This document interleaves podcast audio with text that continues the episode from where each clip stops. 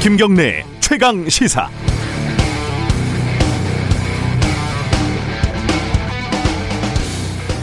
아무리 이성적이고 합리적인 사람도 기억은 선택적일 수밖에 없습니다. 특히 성공의 기억, 영광의 기억은 시간이 지나도 우리를 붙잡고 놓아주질 않습니다.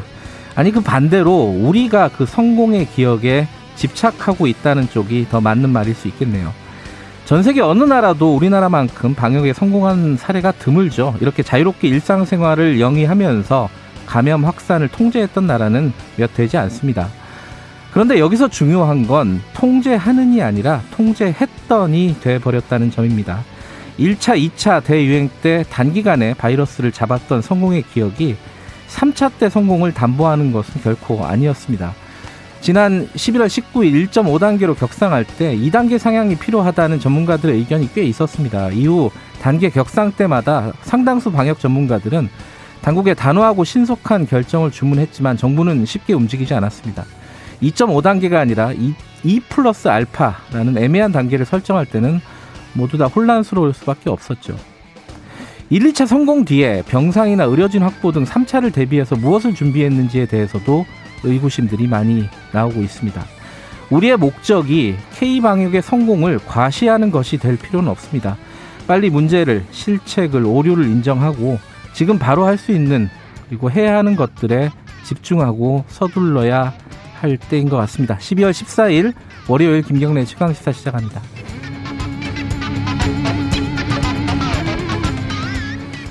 김경래 최강 시사는 유튜브 라이브 열려 있습니다. 실시간 방송 보실 수 있고요. 샵 9730으로 문자 기다립니다. 짧은 건 50원, 긴 건 100원이고요. 스마트폰 콩 이용하시면 무료로 참여하실 수 있습니다.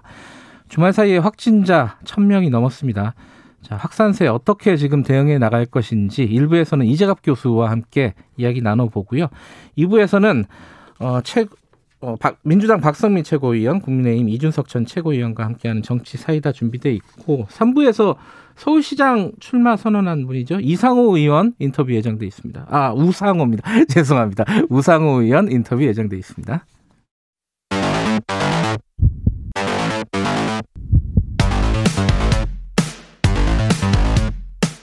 오늘 아침 가장 뜨거운 뉴스 뉴스 unboxing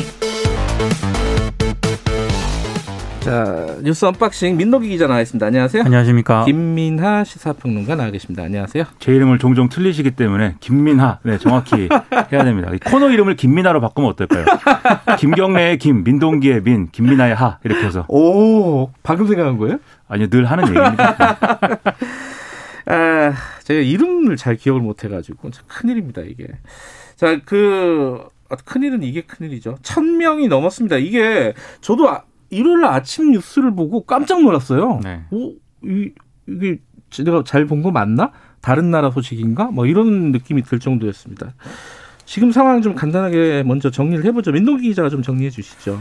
13일 0시 기준으로요. 예. 코로나19 신규 확진자가 1,030명으로 집계가 됐습니다. 네. 1차, 2차 유행 때도 굉장히 고비다라고 얘기를 했었는데 1,000명을 넘은 적은 없었고요.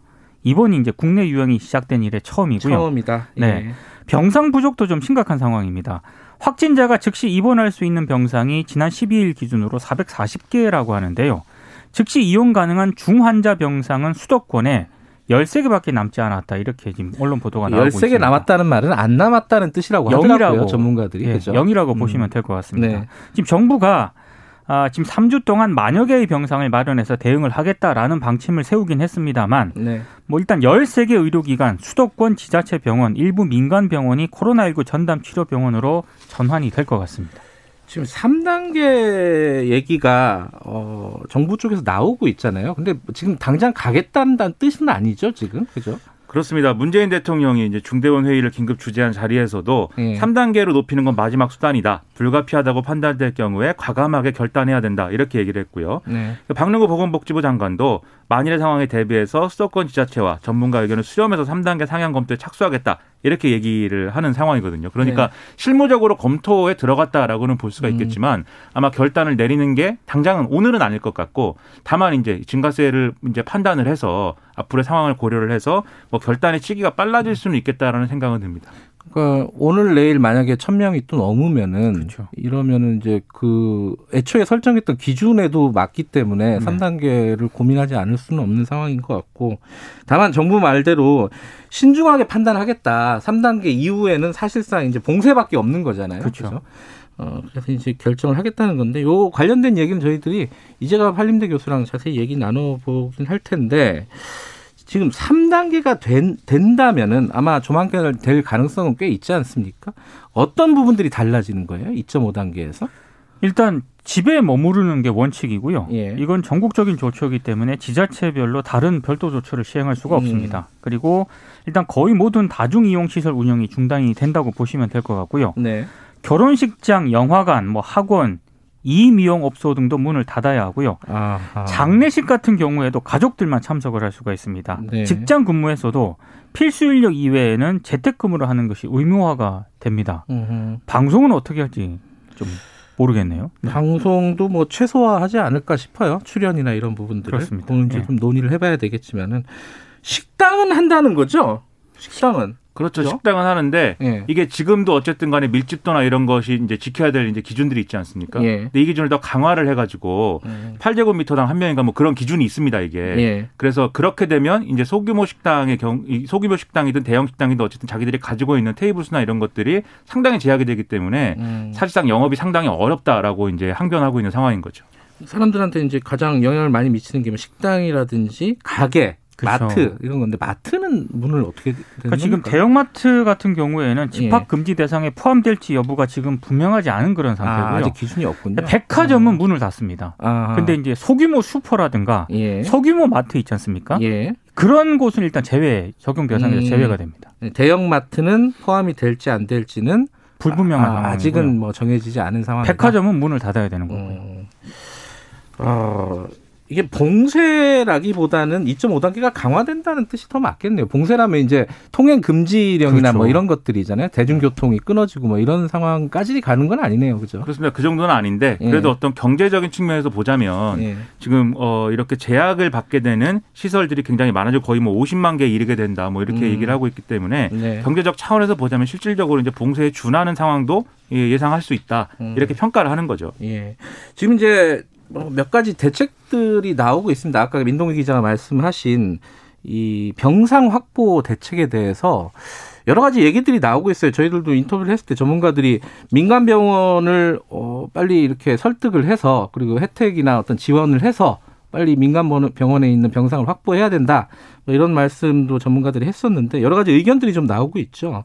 그렇습니다. 예. 지금 말씀하신 대로 민간 병원의 경우에 예. 를 들면 대, 부분의 이제 사람들이 어떤 그 어, 중환자가 되거나 뭐 이런 상황을 고려했을 때 민간 병원으로 많이 가는데 네. 민간 병원 입장에서는 어, 병상을 뭐 그 사람들이 입원해 있거나 또는 입원이 예정돼 있거나 또는 수술이 예정돼 있거나 이런데 네. 무작정 코로나19만을 위해서 뭐 비워둘 수는 없다 이렇게 얘기를 하고 있고 네. 거기에서 정부가 또 아 뭐 그런 차원이 있, 있, 있음에도 불구하고 이제 이런 상급 종합병원이라든가 이런 민간 병원하고 잘 협의를 해서 이제 병상을 마련해 보겠다 이렇게 지금까지 설명을 음. 해온 거였거든요. 네. 근데 일부 전문가들이나 또 시민단체 이런 경우에는 지금 그렇게 이제 어떤 협의를 해서 이제 진행할 게 아니라 더 어떤 어, 더 강력한 강제적인 어떤 수단이 필요한 거 아니냐 뭐 이렇게까지 얘기를 하고 있는 상황입니다. 네. 예를 들면 오늘 한겨레 신문에 보면은 김윤 서울대 의대 교수의 경우에는 병상 부족을 얘기하지만 정부가 병상 확보에 이제 의지가 별로 이제 크지 않다고 생각을 하고 음. 그리고 병원들도 코로나19 환자를 진료 기피하고 있는 게 아니냐 이렇게 좀 강하게 주장을 했고 음. 그래서 상급 종합병원 지정 기준 중에 아, 이렇게 좀 코로나19 환자 진료 실적을 반영을 한다든지 이런 이, 어떤 수단을 동원해서라도 병원이 병상을 내놓게 음. 만들어야 된다라고 주장을 했고요. 네. 또 경향신문에 우석 균 인도주의 실천의사 협의회 공동대표 글이 실렸는데 예를 들면 42개 병원에서 병상을 100개씩 지금 동원을 해서 4,200개 병상을 마련한다든지 이런 좀 강한 어떤 조치들이 필요하다라는 이제 음. 주장을 많이 하고 있는 상황이고 반면에 이제 뭐 민간 병원 쪽에서는 실, 현실적으로 그것이 어렵다라고 지금 반론을 펴면서 예를 들면 뭐 장충체육관에다가 거대한 어떤 음압 이제 시설을 음. 마련을 하는 뭐 그런 방식의 어떤 뭐, 뭐 대안이 필요하다 이런 주장을 또 하고 있는 그런 상황이어서 예. 병상을 어떻게 확보할 거냐 이게 사실은 이제 아, 어떤 방향으로 갈 건지에 대한 논란이 좀 불가피해 보이는 이런 상황입니다. 지금 또 하나 논란 중에 하나가 어, 정부가 길에다가 임시 선별 진료소를 마련해 가지고 네. 뭐 무증상 환자라든가 이런 것들을 잡아내겠다. 그러니까 대대적인 어떤 선제적인 어, 검사를 실시하겠다고 하는데 이게 과연 효율적이냐 이런 얘기들은 좀 나오고 있는 것 그러니까 같아요. 두 가지 문제가 있는 것 같아요. 예. 그러니까 우려하는 그런 분들인데 예. 지금은 검사를 많이 한다고 해도 추적과 치료를 따라갈 수가 있는 그런 상황이 아니다. 음. 그래서 선택과 집중을 해야 한다. 이렇게 지적을 하고 문제를 좀 지적을 하고 있고요. 예. 또 하나는 신속 항원 검사를 하겠다라고 했잖아요. 예. 빨리 검사 검사 예. 결과가 나오는 거. 근데 그게 오류가 많기 때문에 그걸 확대하는 것에 대한 우려도 좀 나오고 있습니다. 그래서 음. 제한적으로 좀 사용을 해야 되는데 그걸 확대하는 것은 좀 문제가 있다. 이렇게 지적을 음. 하고 있습니다. 이게 다 연결된 문제인 게 예. 검사를 늘릴 필요가 있다는 지적이 이제 많이 나왔습니다. 왜냐하면 예. 무증상 감염이라든가 이런 게 너무나 이제 좀 커져 있는 상황이기 때문에 검사를 적극적으로 해서 이걸 이제 확인을 해야 된다라는 건데 문제 이렇게 확인을 한 사람들을 어딘가에 이제 들여보내야 되는 거잖아요. 그게 생활치료센터가 됐든 확진자가 나오면 그렇습니다. 예. 그래야 되는 것인데 여기에 따른 이제 인력이 구비가 돼 있는가. 그리고 이 검사를 한 이후에 확진자에 대해서 확진자가 접촉한 사람이나 이런 거 역학 조사를 해야 되는데 이 인력이 확인이 어, 확보가 돼 있냐. 그래서 이제 문재인 대통령이 예를 들면 군인이라든지 공무원이라든지 투입해야 된다. 이 지시를 그래서 내린 거 아니겠습니까? 네. 그래서 이런 게 종합적인 어떤 대책으로 제시가 돼야 되는데 과연 그런 상황이냐에 대해서 의문이 좀 있는 것 같습니다. 어, 이 와중에 미국은 지금 백신을 어, 접종을 한다고요? 이 언제부터 한다는 거예요? 그러니까 현지 시각으로 14일 첫 백신 접종이 시작이 된다라고 하는데요. 아. 지금은 전국 미국 전국적으로 실어 나르는 그런 상황이고요. 예. 그렇습니다. 근데 지금 뭐 화이자 백신 같은 경우에는 영하 70도 초저온 보관이 필요한 상황 아닙니까? 네. 그래서 운송하는데 뭐 드라이 아이스라든가 특수 컨테이너가 동원이 됐다라고 하고요. 진짜 군사 작전이더라고요. 군사 작전인데 이게 문제가 음. 미국민들은 그럼에도 불구하고 코로나 백신 맞겠다. 이게 47%밖에 안 된다라고 합니다. 26%는 아예 백신을 맞지 않겠다라고 지금 얘기를 하고 있기 때문에 우리랑은 많이 분위기가 좀 다른 것 같습니다. 네. 네. 우리도 물론 있는데 그 퍼센티지가 좀 작죠, 그렇죠? 그렇죠. 네. 예. 백신에 대해서 거부감을 갖고 있는 사람들이. 네, 이거 좀 이따 자, 자세히 좀 코로나 소식은 더 알아보도록 하고요. 국회 소식 간단하게 좀 알아볼까요? 그 어, 야당이 필리버스터를 하지 하지 않았습니까? 이게 국정원법 관련된 거였죠. 네. 이게 강제 종료가 됐어요. 그죠? 강제 종료가 됐죠. 일단 왜냐하면 음. 이게 중단된 이유가요. 일단 김병기 민주당 의원이 예. 코로나19 확진자와 접촉한 사실이 보고가 됐습니다. 아, 이것도 또 코로나랑 연결되는군요. 그래서 이제 박병석 국회의장이 지난 12일 새벽에 예. 윤희숙 국민의힘 의원이 저 필리버스터를 하고 있었거든요. 이걸 중단을 시켰고 네. 그래서 여야가 협의에 나서서 결국에는 일시 중단을 하기로 했습니다. 네. 그 근데 이제 본회의가 지난 10일 저녁 8시에 속개가 되긴 했습니다만 민주당이 야당의 반대 토론권을 충분히 보장하겠다라는 어떤 입장을 좀 번복을 했습니다. 예. 그러니까 무제 어, 무제한 토론 종결 동의서를 제출했고 이게 이제 같이 표결 처리하면서 통과가 된 겁니다. 그러면 그 지금도 어, 그 뒤에 어, 쟁점 법안 중에 하나인 뭐 남북관계 발전법 뭐 이런 그 이게 대북 비라법 같은 거죠 이게. 그러니까 대북 전단 살포를 네. 사실상 이제 그, 어, 금지하는 이런 네. 법안이라고 할 수가 있겠는데요. 그래서 여기에 대해서 이제 필리버스터를 또, 또 신청했고, 그렇죠. 또 신청했고 네. 또 진행하고 있는데 네. 더불어민주당은 또 정결 투표를 신청한 상황이어서 네. 이게 시작된 24시간 후라고 볼 수 있는 오늘 밤 8시 52분에 이제 표결에 음. 들어간다 이런 이제 상황입니다. 이게 이제 여당이 입장을 번복한 건 맞는데 거기에 대해서 왜 번복했는지에 대한 얘기를 하고 있는 거죠 지금. 그렇죠. 음. 국민의힘 쪽에서는 이거는 뭐 입법 독재다 이렇게 네. 막 비판을 하고 있고, 어, 지금 더불어민주당 쪽에서는 코로나19 확진자가 지금 천명을 돌파했는데 예. 이런 시기에 무제한 토론이 좀 무책임하다 이렇게 음. 지금 반박을 하고 있습니다. 근데 이게 이제 필리버스터가 네. 아무래도 네. 이렇게 필리버스터를 통해서 국민의힘이 여러 가지 주장을 이제 내놨는데 네. 이런 주장들이 정말 어떤 국민의 마음을 울리고 국민들이 야 저 얘기에 굉장히 설득되고 있다 이런 감각을 가진다면 네. 여당이 180석을 모아가지고 이것을 중단시키는 것에 상당한 정치적 부담을 가지겠죠. 네. 근데 지금 그런 상황인가는 좀 의문이거든요. 예를 들면 윤희숙 의원이 뭐 12시간을 넘게 12시간 47분 동안 반대 토론을 해서 새로운 기록을 세우고 그것은 철의 여인이고 국민의힘 의원 들이 이렇게 평가를 긍정적으로 하고 있지만 과연 그것이 이제 국민적인 어떤 여론의 어떤 파장을 일으키고 있느냐. 그건 음. 제가 뭐 편향된 어떤 여론 환경 속에 있어서 그런 건지는 모르겠으나 그런 것까지는 아니기 때문에 사실 국민의힘 입장에서도 이거를 연말까지 계속 이어 나가면서 국회 인사청문, 장관 인사청문회 이런 일정들이 쭉 있는데 네. 이거를 계속 뭐 안 하는 방향으로 가는 것도 사실은 세임을 해보면 정치적으로 이제 이득인가는 좀 판단해 봐야 될 부분인 것 같고 그런 점에서 사실 배경을 보면은 그 국민의힘의 어떤 사정도 있겠지만 더불어민주당이 이제 연말까지 국회 일정을 가져가는 거에 대한 부담 이런 것들이 서로 맞는 부분이 네. 있지 않았나 이렇게 생각이 됩니다. 그리고 사람들 많이 궁금해하는 것 중에 하나가 중대재해기업처벌법 이거 어, 이번 임시국회에 통과시키겠다는 거죠 여당 입장에서는? 그러니까 뭐 이낙연 대표도 통과시키겠다는 음. 입장을 밝혔고 더불어민주당도 그런 입장인 것 같은데요. 근데 문제는 음. 더불어민주당 같은 경우에는 처벌 대상을 축소하고요. 네. 소규모 사업장은 적용을 유예한다는 그런 입장이거든요. 조금 다르죠 정의당 안 하고. 그러니까 예. 정의당하고 산업체의 그 유가족들이 주장하는 거하고 좀 많이 다르기 때문에 예. 통과가 되더라도 그 과정에서 상당히 진통이 예상이 되고 있습니다. 어, 주말 사이에 이 공공 임대주택 관련해 가지고 어, 대통령이 방문했는데 뭐 논란들이 좀 많이 나오고 있더라고요 기사에 보니까 이게 무슨 논란입니까 이게 얘기 설명 좀 먼저 해주세요 배경을. 그러니까 지난 11일에 문재인 대통령이 경기 화성시 동탄의 행복주택 단지를 방문해서 이제 네. 거기에 있는 이제 13평짜리 이 세대를 방문을 해서 이 이제 둘러봤는데 이 과정에서 변창흠 국토교통부 장관 후보자가 설명을 했습니다. 이게 방이 좁기는 한데 아이가 둘이 있으면 2층 침대를 가리키면서 위에 한 명, 밑에 한 명 이렇게 줄 수가 있고 뭐 이렇게 같이 살 수가 있다 이렇게 설명을 하니까 문재인 대통령이 신혼부부의 아이 한 명이 표준이고 어린아이 같은 경우는 두 명도 가능하겠다라고 했거든요. 네. 근데 이제 이게 문재인 대통령이 13평의 4인 가족이 살 수 있다고 한 것이다라고 음. 이제 보도가 되면서 과연 그게 현실적인 거냐 이런 이제 여러 가지 논란이 벌거진 겁니다. 음. 그리고 예를 들면 국민의힘 유승민 전 의원의 경우에는 페이스북에 네가 가라 공공임대라는 제목의 글을 올려서 이 보통 사람이 내 집 마련의 꿈을 갖는 거에 대해서 대통령이 그것을 부정한 것이다라고 주장을 했고